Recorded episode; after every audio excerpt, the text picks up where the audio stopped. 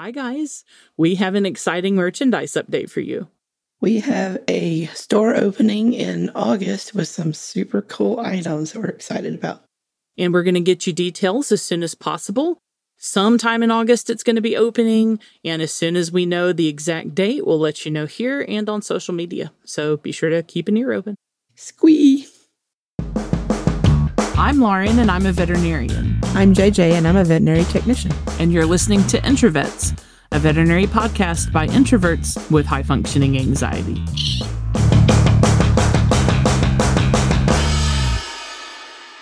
Welcome, everybody, to Introvets Podcast. What up? The snackisode. The tiny one.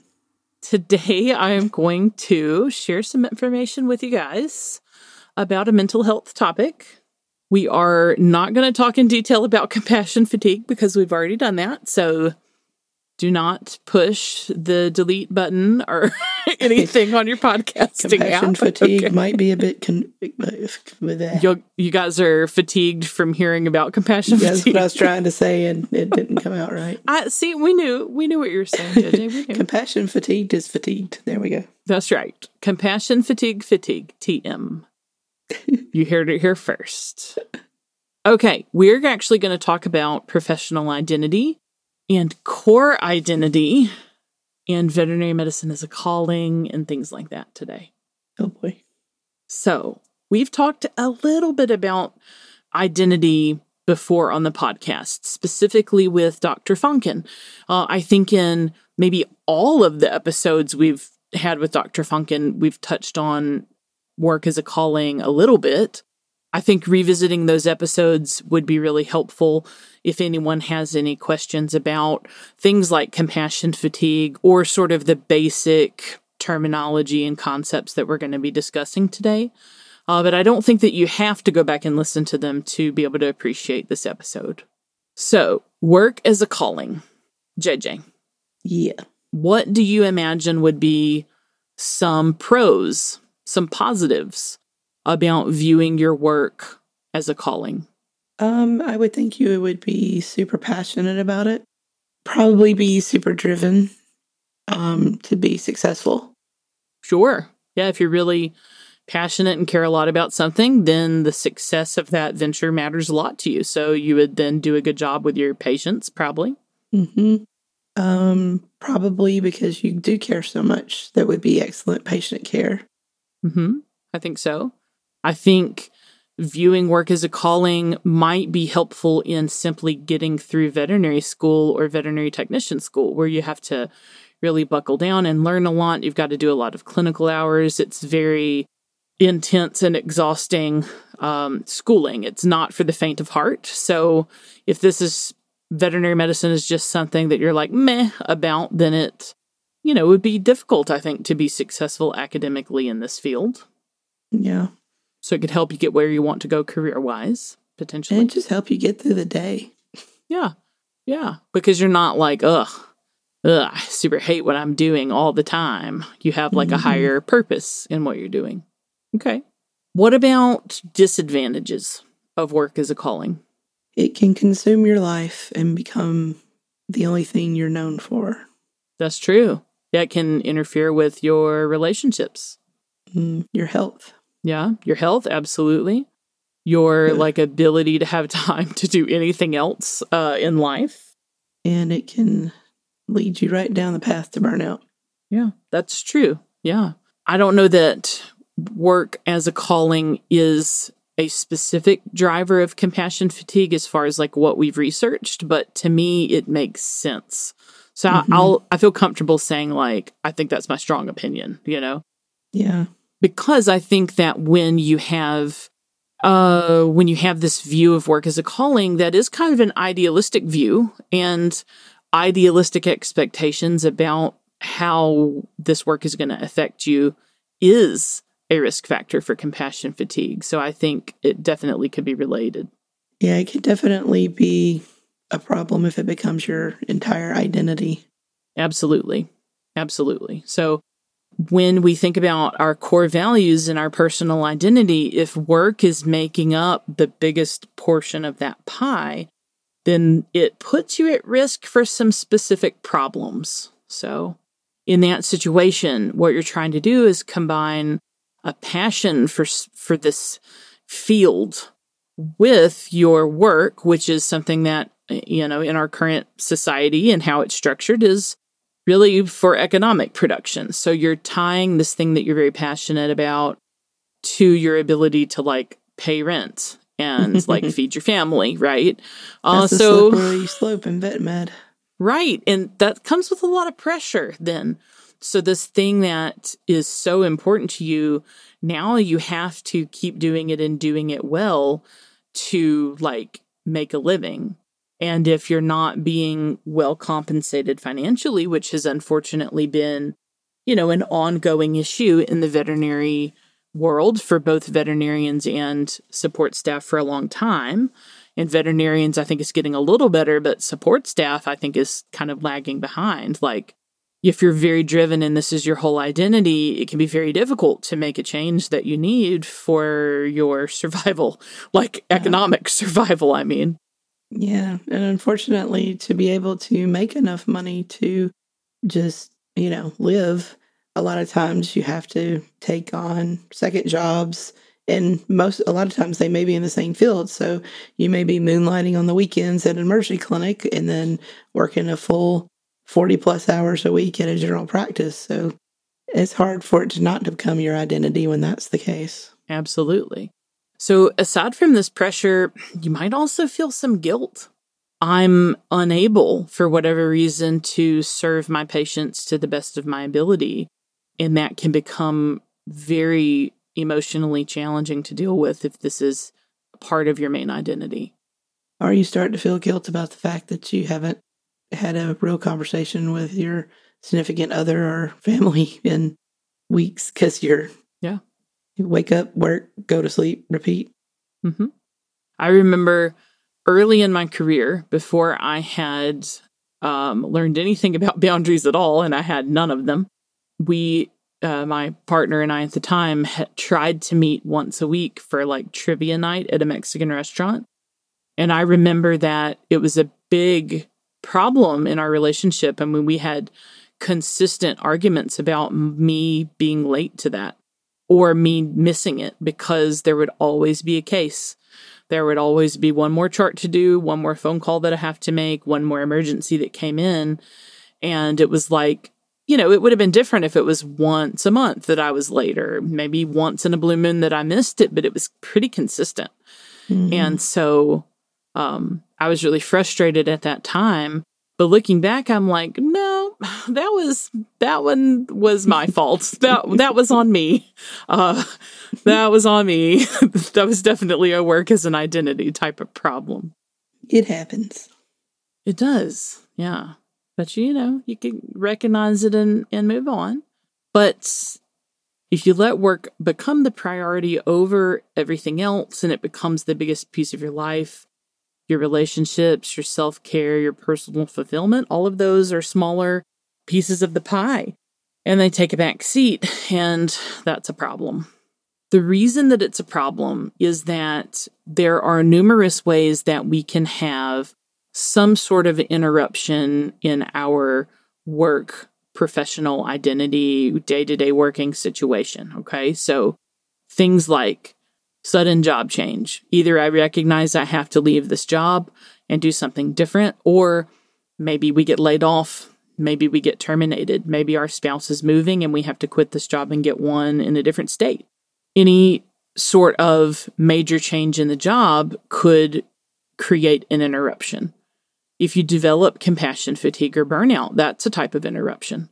If you're experiencing moral distress, again, that means if you feel that there is one specific avenue that you need to take ethically and morally to help a patient and you're prevented from doing that either because of a mandate from the client or a mandate from like administration, um, then that leads to this feeling of moral distress. I know the right thing to do, but I'm being prevented from doing it or even things like medical errors, which, though we can enact protocols in the practice to reduce the likelihood, you can never completely eliminate them. Any of those types of things, which are just like almost expected to happen in the course of a veterinary career, they count as interruptions. And if work is our identity, if this career is our identity, then instead of one of these disruptions being like a no big deal thing that you can bounce back from really easily, that you're super resilient about and are like, well, shit, I made a mistake, you know, I'll hop back on the horse and do better. Or um, my job is changing, I'm going to make the best of it. Instead of making those sorts of decisions about how to handle the situation, instead, there's not just a work disruption, but a disruption of our entire personal identity. So we like have mm-hmm. an identity crisis, and that can cause depression, anxiety, substance use. It can be very lonely to feel like uh, your identity has been taken away from you. And you might experience things like intrusive thoughts. yeah, don't know anybody that has those. JJ, here's the good news most people have intrusive thoughts let's take a quick side. Like, I don't know if we have fully talked about this. I'm getting to the point where there's so many episodes now of this podcast that I can't fully remember what we've gone over and what we haven't gone over. Girl, same. I just recently had to make a list of all of our episodes and the general topics so that I would not accidentally repeat a type of case because I can't remember. I mean, we're like, it's pretty high episode number that we're at now. Mm-hmm. Like, yeah. It's year four. It's year four. We do 30 episodes a season. So that means that sometime this season we'll hit episode 100. We should probably like have a party or something. Anyway, we'll get I a like cake. um, cake. So, what were we talking about? Intrusive thoughts. Let me tell you, every single person has had intrusive thoughts at some point, I promise. Now, we don't talk about it a lot, right? It's embarrassing, or we kind of feel like, oh, they're going to you know, put us in the paddy wagon and take us to the loony bin or something like that. But, and sure, you know, in movies and in the 1960s, maybe we did have that, you know, realistic worry. However, these days, uh, intrusive thoughts are not handled that way. Intrusive thoughts might be anything like very scary images that come to you uh, that you don't enjoy all of a sudden you might just be maybe trying to go to sleep at night and you're flashing on things that maybe happened during the day. Maybe it was a very terrible trauma case that you saw, or maybe it was a case that went really well, but you're imagining all the things that could have gone wrong with it. Intrusive thoughts might also include things like suicidal ideation, which are these thoughts of, you know, other people would be better off if I wasn't here anymore. Um, I could just drive off this bridge. I could just run in front of this bus. You know, um, I don't want to be here anymore. And so intrusive thoughts are very common. They are something, though, that we need to take seriously. And if our work is our identity and we have this extreme blow to the self, the, to the ego, to the identity from this any type of disruption at work, then it can make anxiety and intrusive thoughts uh, increase in frequency, and that can be dangerous even. Mm. Yeah, as you was reading off that list, I was like, yep, yep, check, check, check. I guess something else that kind of goes along with the intrusive thoughts would be, um, uh, what is it called again? It was in my head the whole time you were talking, and now it's gone. Imposter syndrome. To me, that kind of goes along with intrusive thoughts a little bit because, you know, I'm not, I'm not any good at this. Like, I, I, I you know, I might have hit this vein like a rock star on this day, but this other person, they can do it like five times better than I can, or I just I'm just a crappy tech. I just can't I can't do the things that nobody likes me. None of the doctors want to work with me. It's yeah, good times. I think that although they're uh, they are different concepts, I think that if we're experiencing anxiety and depression, imposter syndrome would be very easy to slip in there too. Mm-hmm. Imposter syndrome would be this feeling of um, I'm it, I'm a sham. You know, mm-hmm. any minute now, someone's going to find out that I don't know what I'm talking about. This idea that everyone else is more capable than you. And the imposter syndrome part being that that's despite tons of evidence that you are, you know, highly skilled, that you have substantial training, um, and all of those things. So it wouldn't be like, maybe I can't fly this airplane if I've never had any training. That would just be like a rational thought. Uh, but uh, imposter syndrome would be like, I am an accomplished pilot having flown one gazillion, zillions, a billion hours. But what if every other pilot is way better than me and eventually someone's going to find out that I'm not any good? That mm-hmm. would be an example of imposter syndrome. But uh, um, if we're having those thoughts, that's a great example of a potential disruption for work. So work is our identity. Now we're having these uh, feelings of imposter syndrome. That could be a big of enough disruption to then disrupt personal identity if work is the whole or most of the pie there. Mm-hmm. Yes, indeed. So I think the question then is what can we do about this? What can we do to try to make sure that we don't let work become our identity. It, I think it's fine to have work as your calling and even to prioritize it. But we have to recognize that it's not our core self and it's just a part of our core self so that if and when something happens to disrupt it, we have the ability to move on. The first thing that comes to mind for me, and this is going to be beating a dead horse a little bit, is self care. okay. Self care. For anybody that wants a primer on self care, the first two episodes of season three of this podcast would be a really good place to start. And then I would say any of our episodes with Dr. Fonken or Dana, really any of the therapists that we've had on the podcast, would be good to listen to if you want to know more about self care.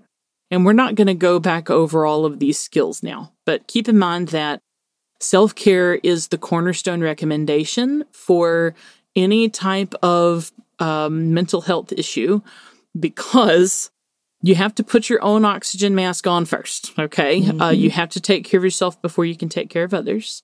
I know that there is this sort of faction of veterinary medicine that gets really amped up in, in a negative way when we start talking about self care. So I do just want to you know, give some disclaimers here about that. Uh, so I just want everyone to remember that when we're talking about self care, we are not being dismissive.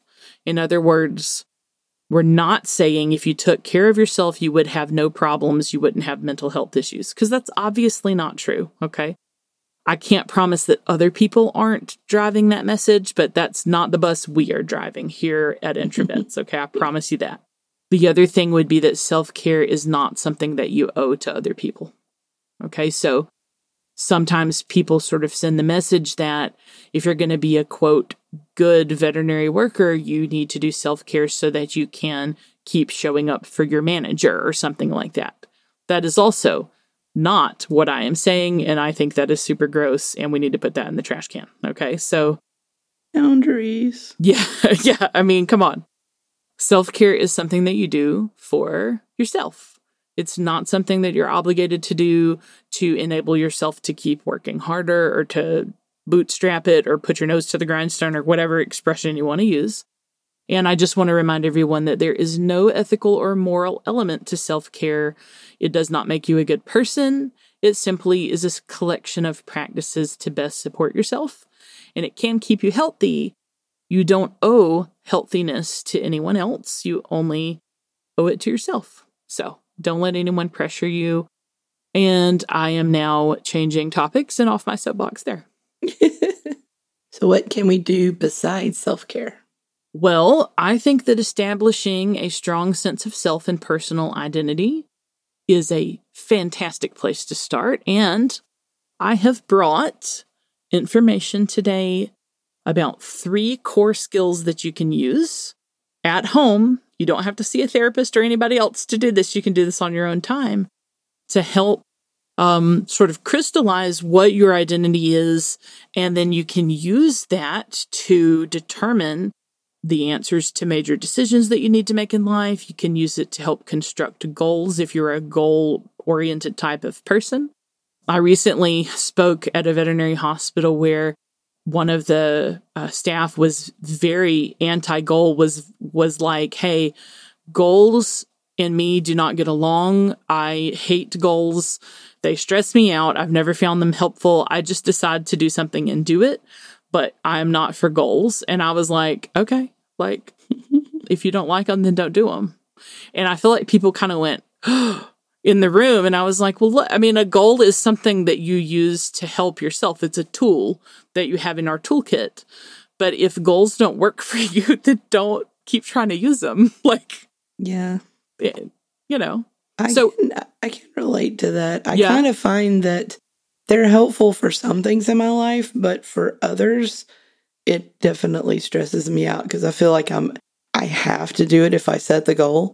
Mm, And then I get into that cycle of if I don't do it, then I'm a failure. And oh, so then I'm just go into the whole like, I'm just not going to do it, even though I kind of want to do it, but I don't want to fail at it.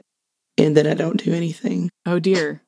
Yeah, I mean, that would be a problem. That would be a really good reason that goals might not be what we want to aim for, Mhm. right? But if you're goal inclined, it can help drive your goals. Or we sometimes people like to use the word intention, setting an intention a little bit better than goal. And if that works for you, then do that. So, three skills. First one is a, creating a core identity chart. Okay. So, a core identity chart is going to be some type of a graph. I usually use a pie graph. You do not have to do a pie graph. You can do any sort of percentage based graph that you personally like. I like pie. You like pie. Me too, right? so we'll give that as an example. So, in the core identity exercise, the first thing that you would do is take some time, you know, devote some time to it, make a list of all of the identities that you have in life, okay? And we're not talking about things that are like obligations. We're not talking about things other people want you to do. We're just talking about truly, when you think about it, what are your identities based on your values? Okay, so it, this isn't a comprehensive list for me, but if I was going to make a list, I would add things to it like veterinarian, therapist, investigator, daughter, sister, aunt, athlete. Okay, so that's not my whole list.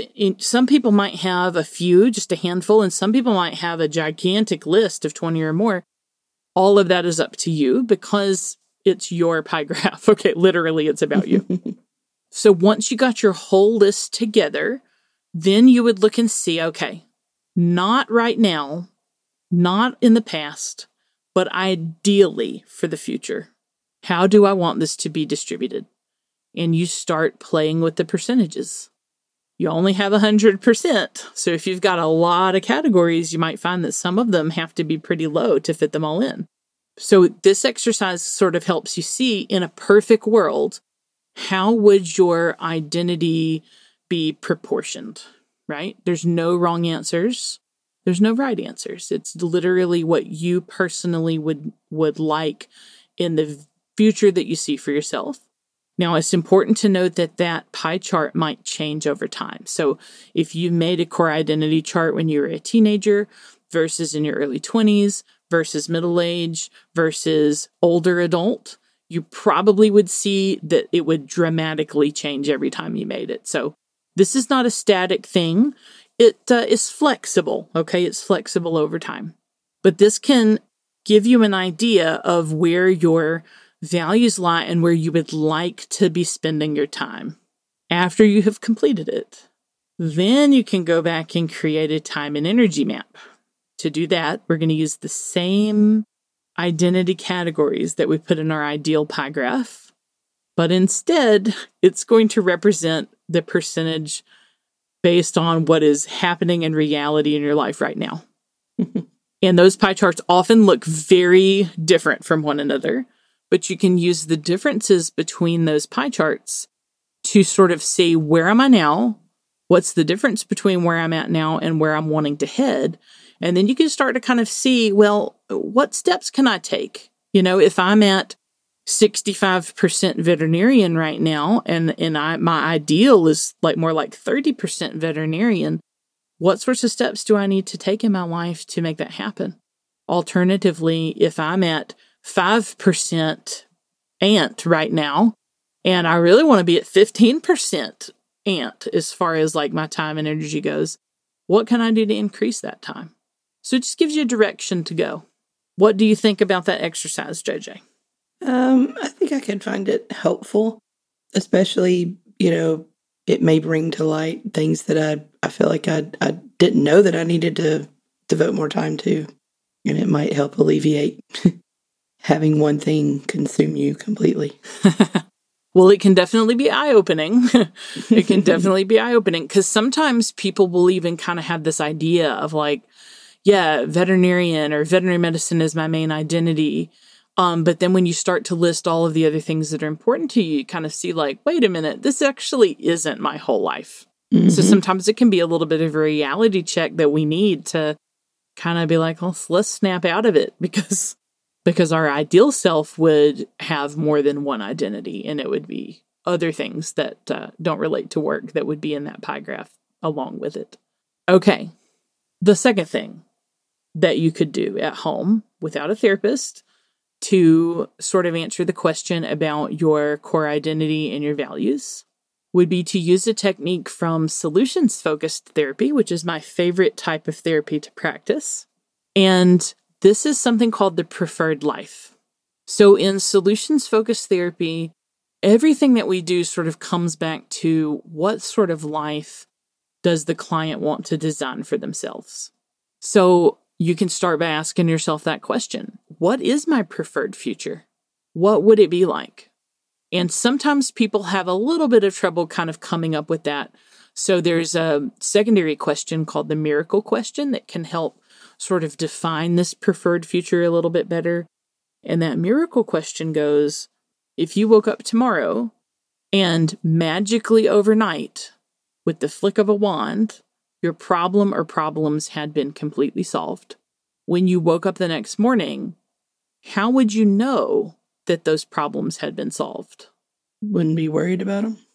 Okay, yeah, you'd be less anxious. What else? Mm-hmm. You'd be more relaxed. Yeah, more more peaceful. Mm-hmm. Okay, so less less anxiety, less stress, more peace just upon waking up. What else? Um, it would free you up to do other things you wanted to do or think about other things you wanted to think about. Yeah. So you kind of be able to give yourself permission to do other things. That's great. And we won't get into the specifics because sometimes preferred future can be very personal. And we're not going to go there today on our episode. I'm not going to make JJ share her preferred future with uh, with the whole internet, okay? But but Thanks, I think man. that I think that the things that you listed right there will really resonate with a lot of people thinking about this question because no matter what problem it is that could potentially have been solved, uh, I would bet that decreased stress, um, more peaceful feeling would be a very common thought of what would be different about the life if the problems were gone. So we can use that to sort of say, okay, you know, what would that future look like when this problem is gone? What is the future that I want to build for myself? And making sure that we include things that aren't just career related. I know that people I know that it's kind of in vogue right now to do maybe quarterly reviews at work and go over some solutions focused elements with with relation to the job, um, like what are your goals in six months, one year, three years, five years, and things like that. And I don't think that those are are harmful by any means. I think that those are good things to think about, but they can sometimes be maybe a little bit overwhelming for people. Mm-hmm. And I think that they might unintentionally sort of promote this idea that your focus should always be on work, which we tend to have a problem with in Western society. So I'm going to say take those sorts of vibes and apply it to every other aspect of your life. You know, like what do you really, really want your life to look like that's not work related? And then sometimes that can help you solidify your identity a little bit better. I like it. I like it too. I really like solutions focused therapy. Like I really I I really I'm a sucker for it. Like I super like it. Okay. The last thing that you could do would be to literally identify your values. And sometimes it's hard for people to just off the top of their head write down a list of their top values.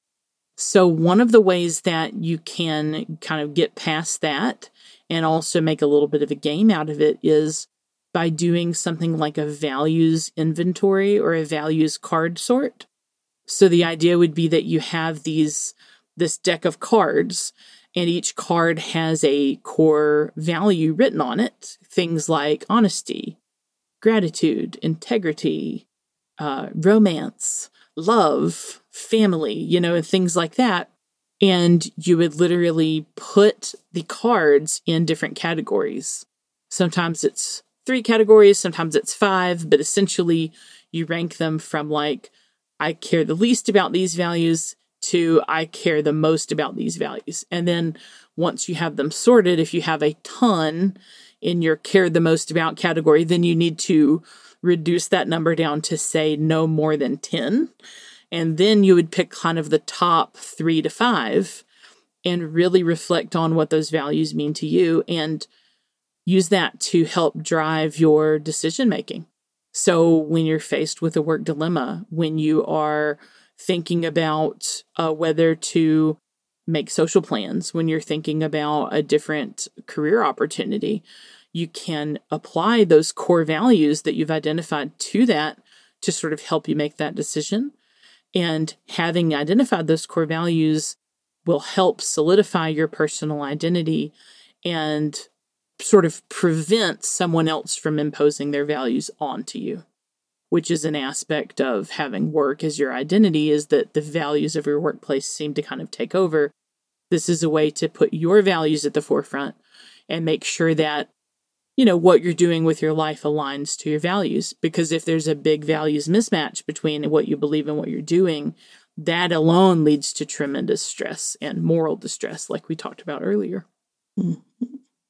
Thoughts jj recommendations mm-hmm. disagreements i mean push back if you no i don't disagree i was just trying to think of like um examples of and one of the things that popped to my head, and I don't know if this actually applies in this area, it's just what came to mind was it's been my experience in different jobs that I've had as a tech that you're supposed to go with the flow. Like, you know, when you go into a new position, things that the way you did things before, you're supposed to, you know, forget that, do the do the things the way that they want you to do at this new place, which great.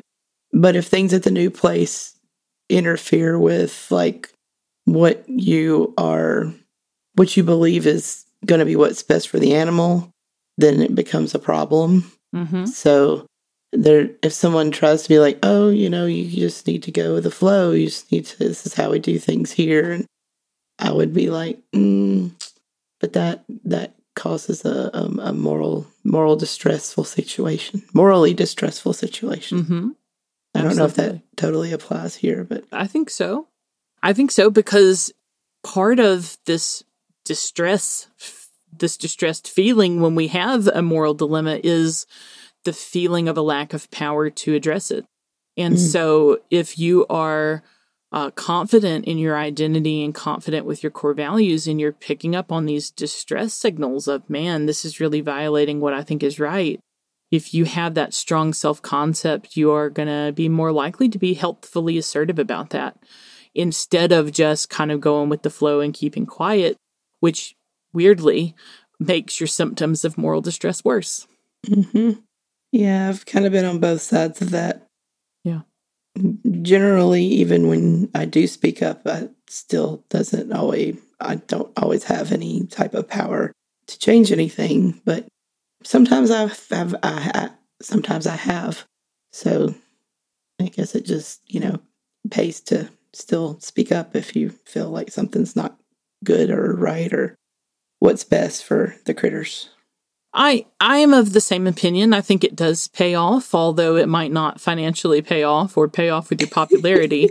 yeah. Um, how does it pay off exactly? Let me think about that. It, it pays I can off sleep at night. Personal satisfaction. Yeah, JJ. Okay, peace peace and tranquility, which is different than being popular, right? Yeah, cuts down on some of those intrusive thoughts a little bit. Yes. You I might. did the I did the best that I could do is mm-hmm. a valuable thing to be able to feel confident about. So, I can't guarantee to anyone ever that when you are being helpfully assertive uh, about an ethical or moral dilemma, that no, I can't promise no one's going to yell at you Okay. I can't Mhm. promise no one's going to fire you or treat you like shit or tre- create a hostile work environment. Like I can't, I can't promise any of those things. People really want me to promise those things or to like figure out some language that's going to prevent them from getting like harassed and yelled at or bullied. And I'm like, there isn't one. Uh, the thing that prevents that is working for people who don't suck. Yeah, I was about to say what- I if, mean, if that blunt. happens, then that tells you, hey, you you don't you don't need to work here anymore. Yeah, absolutely. One of the common themes that comes up, I think I can say this. Let me just think about this for just a second how I can say this. Yeah, I can say that. One of the common themes that comes up for my clients in therapy is this idea of, you know, I need to be able to be assertive, but I hate it when people are mad at me or don't think as well of me or I'm inconveniencing them and you know, the, I always tell them we got to think about the F word. And the F word is not fuck it. I was about to say, is it fuck them? Nope. I mean, you could, I mean, so maybe. But the F word I'm talking about is feedback. It's feedback. If you, if something that's part of your core values and identity is so distressing to someone else that they snap and rage and yell and try to fire you and do all these terrible things, that is feedback about whether it's healthy for you to continue to interact in the same way that you had previously. Mm-hmm. Feedback, the F bomb feedback. Get your feedback and fuck right on off. The last thing that I'll mention is to attempt to purposefully create or cultivate interests and passions that are not veterinary medicine. Okay. So, JJ, Yep. just real quick, give me an example of a passion that you have that has nothing to do with veterinary medicine. Go. Music. Boom. Beautiful. So JJ could then use that to decide on options for improving her relationship with that part of her identity because that has nothing to do with veterinary medicine and that is going to be an important part of self-care. I really have a passion for like gardening and conservation and things like that. So uh, that could be an area that I focus on improving. That has absolutely nothing to do with veterinary medicine or me going to work every day. So having those outside interests uh, will help be a protective factor for you if you have one of those work disruptions that we mentioned earlier. And that I think is about everything that we have time to cover as far as identity and core values today, JJ. Okay. But before we round out the episode, I did just want to give a shout out. Ooh, this is exciting. It is. So uh just want to give a shout out to listeners Allison and Julie Hey. who posted to Facebook to let us know that our episode on juvenile cellulitis, which is puppy strangles, that was episode 4.2 titled That's Not a Cervix. anyway, that episode helped them identify a real case of puppy strangles at their ER practice. Get it. And they posted photos of the little dog with its symptoms. And I was so excited. That was a cute puppy. And I texted it to JJ right away. Mm-hmm. So I will say that the day that that came across, I was having kind of like a low day as far as like the things I do don't matter, you know, very dramatic. Okay. And I got that message and it was just, it snapped me right out of it. I was like, aha, we helped one person. Okay. Hey, two. Well, two people. dog. We helped two people with this one dog. Okay. So if we have done at least that, then that makes everything that we do worth it, in my opinion. Mm-hmm. So good job, Allison and Julie. Thank you for letting for- us know. Yes, thanks for letting us know, and y'all keep doing the good work And I hope your patient is doing well. and pet it for us. And pet it for us, please. Give it tiny kisses on the forehead. if you have stories, cases, or anything else you'd like for us to read, please send it to introvetspodcast at gmail.com. and you can find us on social media. We're on Facebook, Instagram, and TikTok, and it's at Introvets. And don't forget to rate, review, and subscribe to the podcast. It really does help. Yeah, do. And we'll see you next time. Bye. Bye bye.